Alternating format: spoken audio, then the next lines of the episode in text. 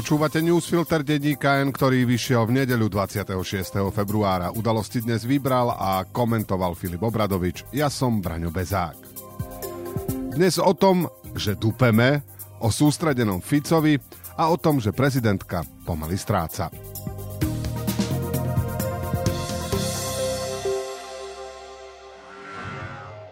Môžu byť obľúbené modely Hyundai ešte výhodnejšie? Áno, so špeciálnou edíciou Play. V modeloch Hyundai i30, Bayon a Tucson nájdete atraktívne čierne spätné zrkadlá, čierny poťah stropu, vyhrievaný volant a sedadlá či inteligentný kľúč. Ušetrite stovky eur a spoznajte všetky výhody Hyundai Play na www.autopolis.sk alebo v predajniach Autopolis na Panonskej, na Boroch alebo na novej prevádzke na Račianskej 155A. Novú stredopravú stranu, ktorá by vznikla spájaním menších strán a politikov, zvažuje 21%, teda 17% skôr áno a 4% určite. 22% z nich by za lídra tejto strany chcelo Eduarda Hegera. Vyplýva to z prieskumu agentúry Focus pre reláciu TV Markíza na telo, ktorý tak uzemňuje nepochopiteľné očakávania vo všetkom, čoho sa téma spájania týka. Dva mesiace sa tu motáme v téme kvôli ambíciám Eduarda Hegera a Jaroslava Nadia, ktorí kade chodia, tade rozprávajú, že už už to bude. Už zrejme čo skoro odídu od Igora Matoviča, ale ešte to nie je, možno budúci týždeň, možno ten ďalší, ale blíži sa to. No inými slovami, poverený premiér a poverený minister obrany, stále podpredsedovia Oľano, si tu z celej republiky robia dobrý deň. Podpora 21% je čisto fantómová. Ľudia nevedia, k čomu sa vyjadrujú, lebo to ešte ani neexistuje. Skôr je to ich očakávanie, ako napríklad, že Mikuláš Zurinda nás doviedol do EÚ i NATO a on to vie. A možno to aj vie, ale zatiaľ toho veľa neukázal. Je to presne mesiac, čo na veľkolepej tlačovej konferencii predstavil vznik Modrej koalície a odvtedy nič. Preto je najlepšie pracovať so 4%, ktorí by určite zvážili voľbu novej strany. Slovo zvážili je v tomto kontexte dôležité, lebo z toho napríklad polovica môže zvážiť a rozhodnúť sa novú stranu aj nevoliť. A to sme zrazu na 2%, za ktoré sa nevypláca ani štátny príspevok. Sľubne znie aj podpora povereného premiéra, ktorého by chcela približne petina z tých, čo by skôr alebo určite zvážili voľbu novej strany. To sme už v rovine numerológie a férové je povedať, že Eduard Heger si nič iné ani nezaslúži. Isté, stále je to najviac pomedzi ostatných potenciálnych lídrov, ale on je predseda vlády, ktorého popularita je z veľkej miery odvodená priamo od funkcie a takmer bezhraničným priestorom v médiách. Zároveň platí, že tam možno hľadať aj odpoveď, prečo to nie je viac. Nevieme, čo beží premiérovi v hlave, ale na jednej strane sú voliči Oľano, ktorí sú v prvom rade voličmi Igora Matoviča, od ktorého, ak odíde, bude pre veľkú časť z nich zazradcu. Na druhej strane sú voliči, ktorí majú lídra Oľano v zuboch a Eduard Heger je ten, čo kvôli nemu obetoval väčšinu v parlamente odchodom SAS a potom to doviedol do dokonalosti, keď sa nechal kvôli nemu odvolať. On je spoluviník stavu, nie obeď a je veľká drsosť namýšľať si, že by to mal byť on, kto nás z tohto marazmu vyvedie. Jeho podpora to ukazuje. Z prieskumov možno vyčítať, že voľbu novej strany zvažuje až 50% voličov KDH a Oľano. Vzhľadom na ich preferencie by mohli skončiť mimo parlamentu. Inými slovami, nová strana bývalých koaličných politikov, do ktorej by sa mali zmestiť Heger, Naď, Remišová, Šeliga, Budajová partia, Kolár či Zurinda, môže svojim vstupom do politickej súťaže urobiť službu demokracii, keď vyradia Oľano a zároveň sa postarať o prepad demokratických hlasov pre KDH. Nič nie je rozhodnuté a v deň, keď sa budú odovzdávať kandidátky, čo je 2. júla, môže byť všetko inak, ale je zrejme, že vznik strany s takýmto chabým výtlakom nemá nič spoločné so spájaním, ktoré by mohlo zatriasť politickým vývojom. Rozprávame sa o len výťahu všeho chuti, ktorý by vyniesol bývalých koaličných politikov do parlamentu. Súťaž o 5%. Tak k tomu treba aj pristupovať. Dva mesiace sa tu motáme okolo spájania bývalých koaličných politikov, ktorých výtlak je ledva 5% a Robert Fico s oveľa menším mediálnym priestorom zatiaľ systematicky pracuje na operácii s cieľom vyhrať voľby. Ani v týždni silnom na výročia vážnych spoločenských udalostí tomu nebolo inak. V útorok na 5. výročie vraždy novinára Jána Kuciaka a jeho snúbenice Martiny Kušnírovej predseda Smeru zvolal tlačovú konferenciu, kde sa opäť vydával za obeď Kuciakovej vraždy a klamal o tom, že sa doteraz nevyšetrila smrť Lučanského. V piatok na prvé výročie vpádu ruských vojsk na Ukrajinu vydal Ficov smer vyhlásenie, v ktorom prišiel s nápadom, aby si svetové mocnosti sadli za jeden stôl a našli také riešenie, citujeme, ktoré bude Rusku garantovať určité bezpečnostné záruky, ale tiež suverenitu Ukrajiny ako takej. Koniec citátu. Čo je inými slovami návrh na reparát Mníchovskej dohody, ktorou mocnosti obetovali Československo Hitlerovi v septembri 1938. V sobotu Smer porušil dohodu z RTVS, namiesto Mariana Kerryho poslal do relácie sobotnej dialógy Ľuboša Blahu. Strana tak urobila bez predchádzajúceho oznámenia, rozhlas preto nechal prázdne kreslo a poverený minister obrany Jaroslav Naď diskutoval sám. Bláha si zo sebou vzal kameramana, aby sa mohol hádzať o zem, že ho chudáka cenzurujú a Smer vydal výhražné stanovisko, že pôjdu riaditeľovi RTVS Ľubošovi Machajovi v úvodzovkách po krku. Robert Fico stupňuje zvrhlosť svojich činov, robí tak premyslene, pretože verí, že v zvlčenej slovenskej spoločnosti mu to môže fungovať. A naozaj môže. Každý jeden relevantný prieskum, meranie nálada názorov v hociakej spoločenskej téme ukazuje, že na území republiky žijú vedľa seba dve Slovenská. Jedno prodemokratické, orientované na západné civilizačné hodnoty, ktoré sa snaží veriť inštitúciám, vedeckému pokroku, rozlišuje agresora od obete. A potom to druhé, zmetené naprieč všetkými udalosťami posledných rokov, schopné uveriť hociakej konine, ktorú si prečíta na internete.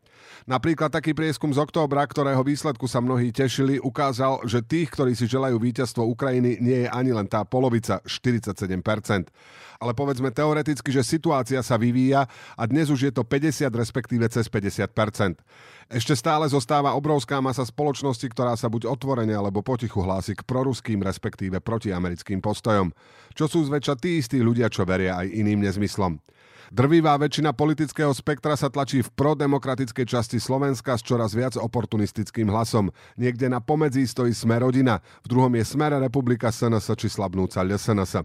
Ak chce Robert Fico vyhrať voľby, musí toto veľké pomílené Slovensko kompletne ovládnuť a ešte čosi pridať.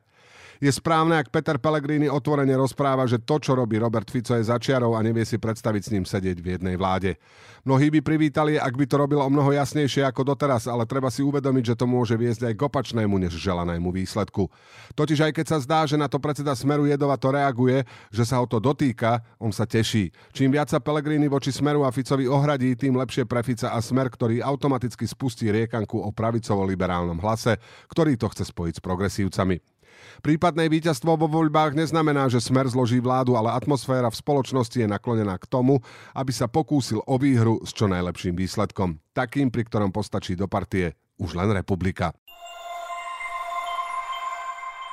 Tento týždeň zostalo bez bližšieho povšimnutia, že podpora prezidentky Zuzany Čaputovej naďalej pomaly klesá. Jej dôveryhodnosť je podľa posledného prieskumu agentúry Focus prvýkrát pod hranicou 40% Dôvody sú pochopiteľné. V centrále Smeru, ale i v hlave lídra Oľano padlo rozhodnutie, že prezidentku treba oslabiť. Robert Fico a Igor Matovič sú v tomto majstri, techniku majú odskúšanú. Keď do nemoty opakujú o prezidentke lži a nevyberane ju napádajú, hoci s realitou to nič nemá, otravujú verejnosť do takej neznesiteľnej miery, že si čas z nej povie, že má dosť všetkých. Ficovi to vyšlo pri Andrejovi Kiskovi, Matovičov zoznam nemá konca. Potom je tu objektívny faktor, ktorý nepomohol ani odchádzajúcej vláde. Jej mandát prebieha v čase bezprecedentných kríz, od pandémie vojny na Ukrajine až po rekordnú infláciu, ktoré za výdatnej pomoci opäť Roberta Fica a Igora Matoviča rozdelili spoločnosť na takmer dva rovnaké znepriateľné tábory. Bolo by naopak zvláštne, ak by si dokázala udržať popularitu aj na úrovni Andreja Kisku. Už neplatí, že tábory možno stotožniť s príslušnosťou k opozícii či ku bývalej vládnej koalícii. Za Kisku bolo jasné, kto je kto, kto je proti komu a kto je pre demokraciu ohrozenie a kto nie. Tento vzorec je po troch rokoch vlády Igora Matoviča a Eduarda Hegera a z počiatku vystrašeného Fica v opozícii rozobraný. Prezidentka sa tento týždeň pri 5. výročí vraždy Jana Kuciaka a Martiny Kušnírovej zastala i novinárov, rokovala s americkým prezidentom Bidenom, jasne a dlhodobo zastáva názor, že spolupráca so Spojenými štátmi je pre Slovensko kľúčová, podporuje aj vojenskú pomoc Ukrajine, označuje Rusko za agresora. S takýmito postojmi automaticky prichádzate o podporu približne polovice voličov, ktorí nevedia, kde je sever. Nemusíte urobiť nič viac navyše, nehovoriac, že povraždená Zámockej sa nezľakla ako prvá vyjadrila úprimnú ľútosť nad ohavným činom a zastala sa LGBTI plus ľudí. Dalo by sa povedať, že vzhľadom na pomery na Slovensku je prekvapením, že človek s takto jasne vyhranenými hodnotovými postojmi zastáva úrad prezidenta. To neznamená, že prezidentka nerobí aj kroky, ktorým málo kto rozumie. Napríklad súhlasila so septembrovým termínom predčasných volieb, i keď sama hovorila, že voľby by mali byť pred letom, aby sa nepredlžovala agónia. Bála sa vlastnej podmienky, že vymenuje úradnícku vládu a zodpovednosti za štát, ktorá by padla len na ňu. Bola to chyba.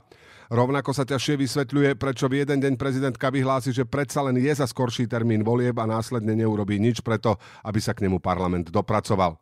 Vôbec nič, čo následne jej najväčší protivníci zneužijú proti nej. Nedá sa uprieť dobrý úmysel, ale prevedením si škodí, lebo potom výsledkom je, že prezidentka vývoj len komentuje bez reálnej ambície ho politicky tvoriť.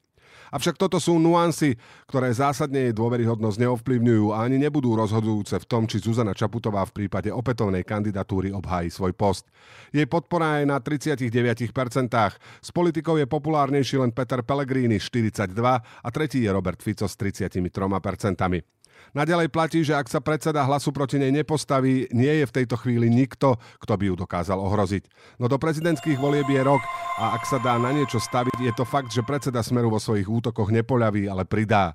A z istej výhry môže byť zrazu tesný súboj.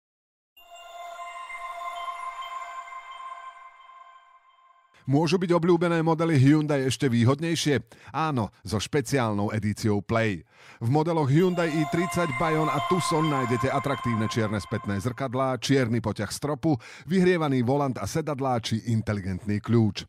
Ušetrite stovky eur a spoznajte všetky výhody Hyundai Play na www.autopolis.sk alebo v predajniach Autopolis na Panonskej, na Boroch alebo na novej prevádzke na Račianskej 155A.